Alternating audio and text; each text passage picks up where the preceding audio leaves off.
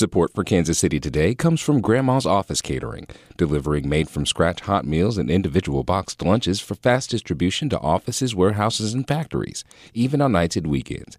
Details are at grandmascatering.com. This is Kansas City Today. I'm Nomin Ujiyediin. Today is Monday, August 28th. Coming up, ATMs that allow people to buy and sell cryptocurrency have been popping up around Kansas City. But what financial benefit do they offer to the community? These fees are incredibly, incredibly high. There are also comparisons that these are similar to payday loan operators, to title loan operators. We'll hear why some are calling for them to be removed. But first, some headlines. A St. Louis judge has denied objections to a new law that bars gender affirming care for transgender minors. St. Louis Public Radio's Jason Rosenbaum reports the measure will go into effect today. A number of plaintiffs sued to block a law barring transgender minors from accessing hormone therapy and puberty blockers. They argued that the law violated state equal protection guidelines but Circuit Judge Steven Ohmer refused to prevent the law from going into effect on Monday. He wrote that the plaintiffs have not, quote, clearly shown a sufficient probability of success on the merits to justify a freeze on the law. Backers of the new law say gender affirming care is inappropriate for children who are under 18. But detractors of the measure say it could take away health care that alleviates depression for transgender youth. A new vaccine could help limit another triple demic, like last year's earlier than usual spike in respiratory illnesses at local hospitals.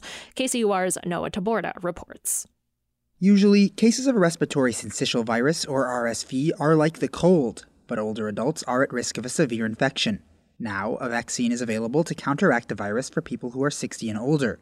Greg Poland is the director of the Vaccine Research Group at Mayo Clinic.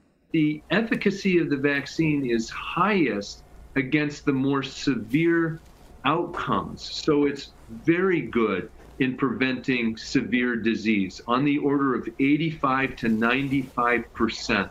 Around the country, approximately 60,000 to 120,000 people over the age of 60 are hospitalized with RSV each year.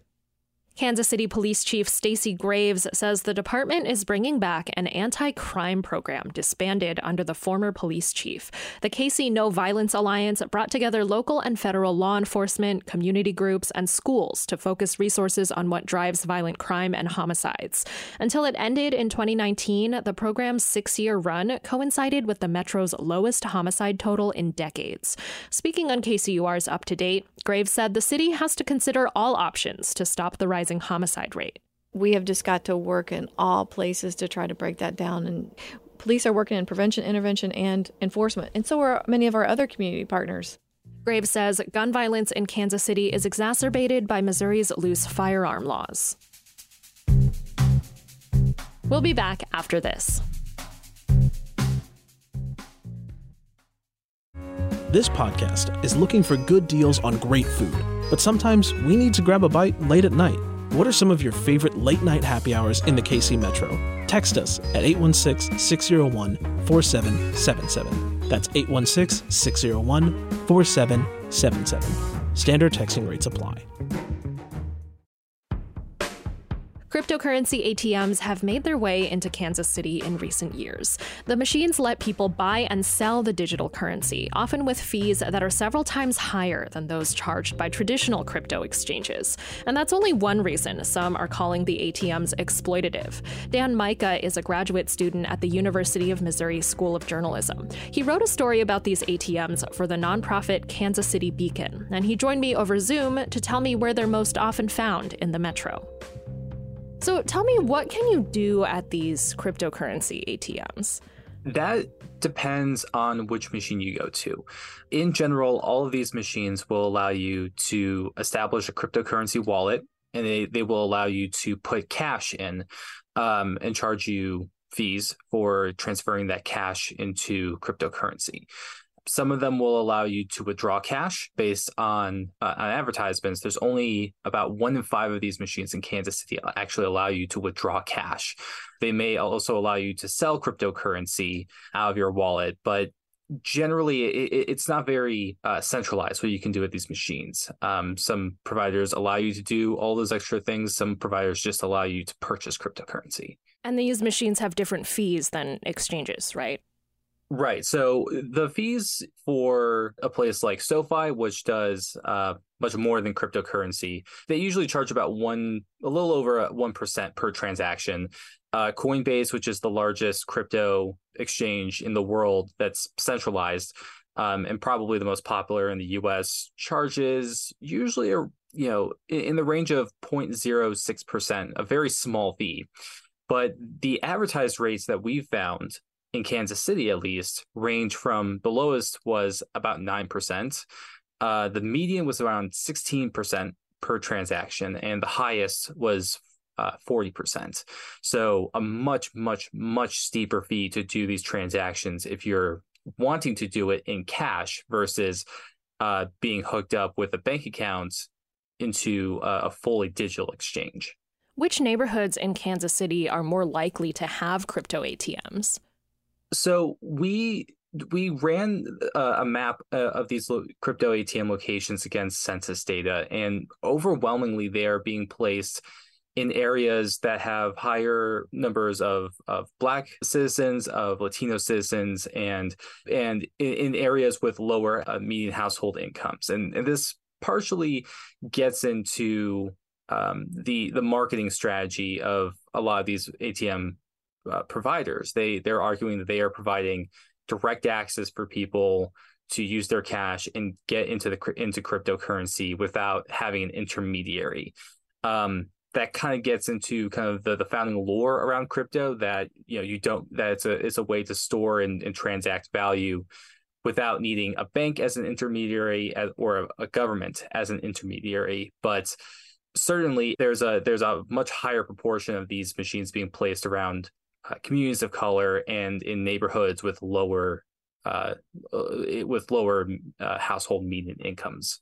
What are some criticisms of these ATMs? Well, Jocelyn Evans, who is a PhD in finance and a chair of finance at UMKC, just called this usury. Just said that these fees are incredibly, incredibly high. There are also comparisons that these are similar to payday loan operators, to title loan operators that they're coming into neighborhoods that historically have have not been able to build a lot of wealth whether just due to the historical effects of redlining or just the fact that the traditional banking system hasn't offered uh, equitable amounts of credit or equitable levels of credit at the same price to more wealthy neighborhoods and are just charging higher fees to people who need access to put their money to work or to put their cash somewhere at a much higher fee uh, compared to, say, someone with a bank account and with a Coinbase account. There are also criticisms around just the lack of universal withdrawals. It's very easy to put money into these machines. And the argument from a lot of these companies is that it gives people who want to transact primarily in cash to get into crypto. But withdrawing that cash or sending it to other people is somewhat difficult and is not always universal amongst these machines. So if in the event that you know, let's say Bitcoin loses a very large chunk of its percentage in a day, which, which, often happens actually in the world of cryptocurrency because these are very volatile assets that their price swings around much faster than, say, the dollar. It's really hard to to get your money out quickly and on top of the fees that you have to that you are charged in order to buy the cryptocurrency and then the, the fees to convert that cryptocurrency back into cash and get and get dollars and, and cents in hard currency back. What do crypto companies say in response to these criticisms?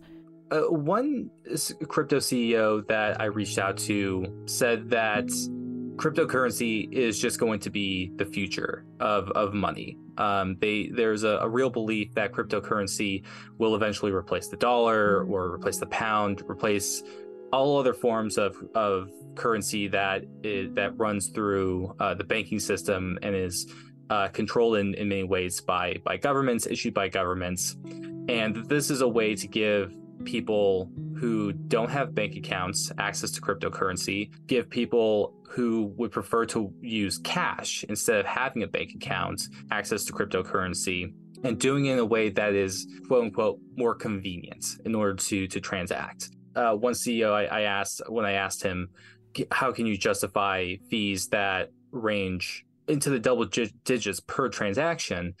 Uh, when a company like SoFi or Coinbase can offer it for around 1% or less per transaction.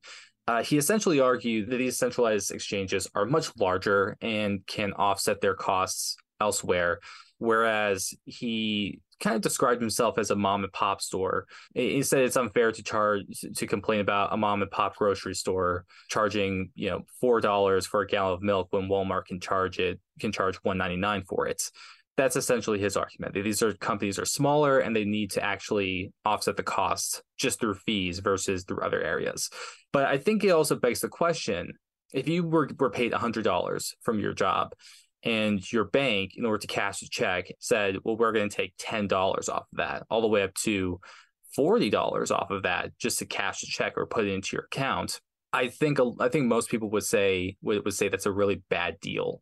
So whether or not that's just an issue of scale of some of these ATM companies is to be seen. Whether or not it's just as uh, Dr. Jocelyn Evans calls it, just simply usury and simply uh, exploiting people who either don't know better or who don't have access to transact to transacting cryptocurrency through their phones or through stable home internets or some other means i think that's all open and, and that's all very fair criticism for for this uh, this industry so what kind of regulations of these atms are critics calling for? Well uh, dr evans uh, is calling for just an outright ban on cryptocurrency machines.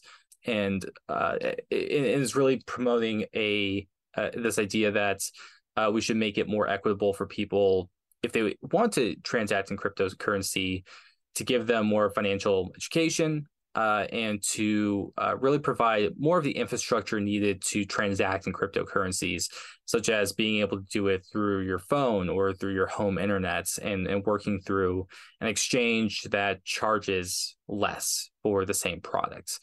But right now, my sense as a as a longtime financial reporter is at the federal level at least there's not really a very strong sense as to what cryptocurrency is and who exactly gets to regulate it. Um, at the federal level there is a, an ongoing and, and long roiling fight between the securities and exchange commission and the uh, commodity futures trading commission and, and other agencies about who gets to regulate what parts of the market. So at this point there's it's really unclear at the federal level what can happen and it's really unclear what can happen at the, at the Kansas City level or at the state level to either require lower fees or to require universal uh, background checks, as uh, one Senate bill that was re- introduced last month does want to do.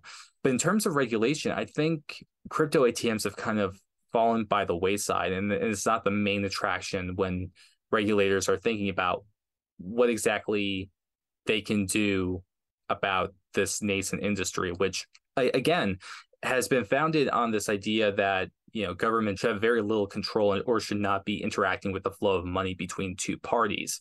So crypto, really with its founding ethos, has been really resistant to to regulation in the first place. And, and crypto ATM machines, I think, um, those operators would be uh, kind of in that boat that they want that they will resist regulation wherever possible. That was Dan Mika, a graduate student at the University of Missouri School of Journalism and freelance reporter at the Kansas City Beacon. You can read his story about cryptocurrency ATMs at kcur.org or kcbeacon.org. This is Kansas City Today. I'm Nomin Ujiyediin. This podcast is produced by Byron Love and KCUR Studios and edited by Lisa Rodriguez and Gabe Rosenberg. For more local news from Kansas City's NPR station, visit kcur.org. If you like our show and want to help us out, please leave us a review. It really helps us reach new listeners. Thanks for listening, and I'll see you tomorrow.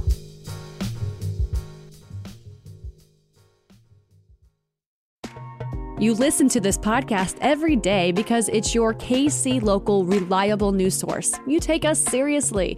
But you know, we like to get down and we want you to party with us. Join us at our annual benefit Radioactive on June 14th.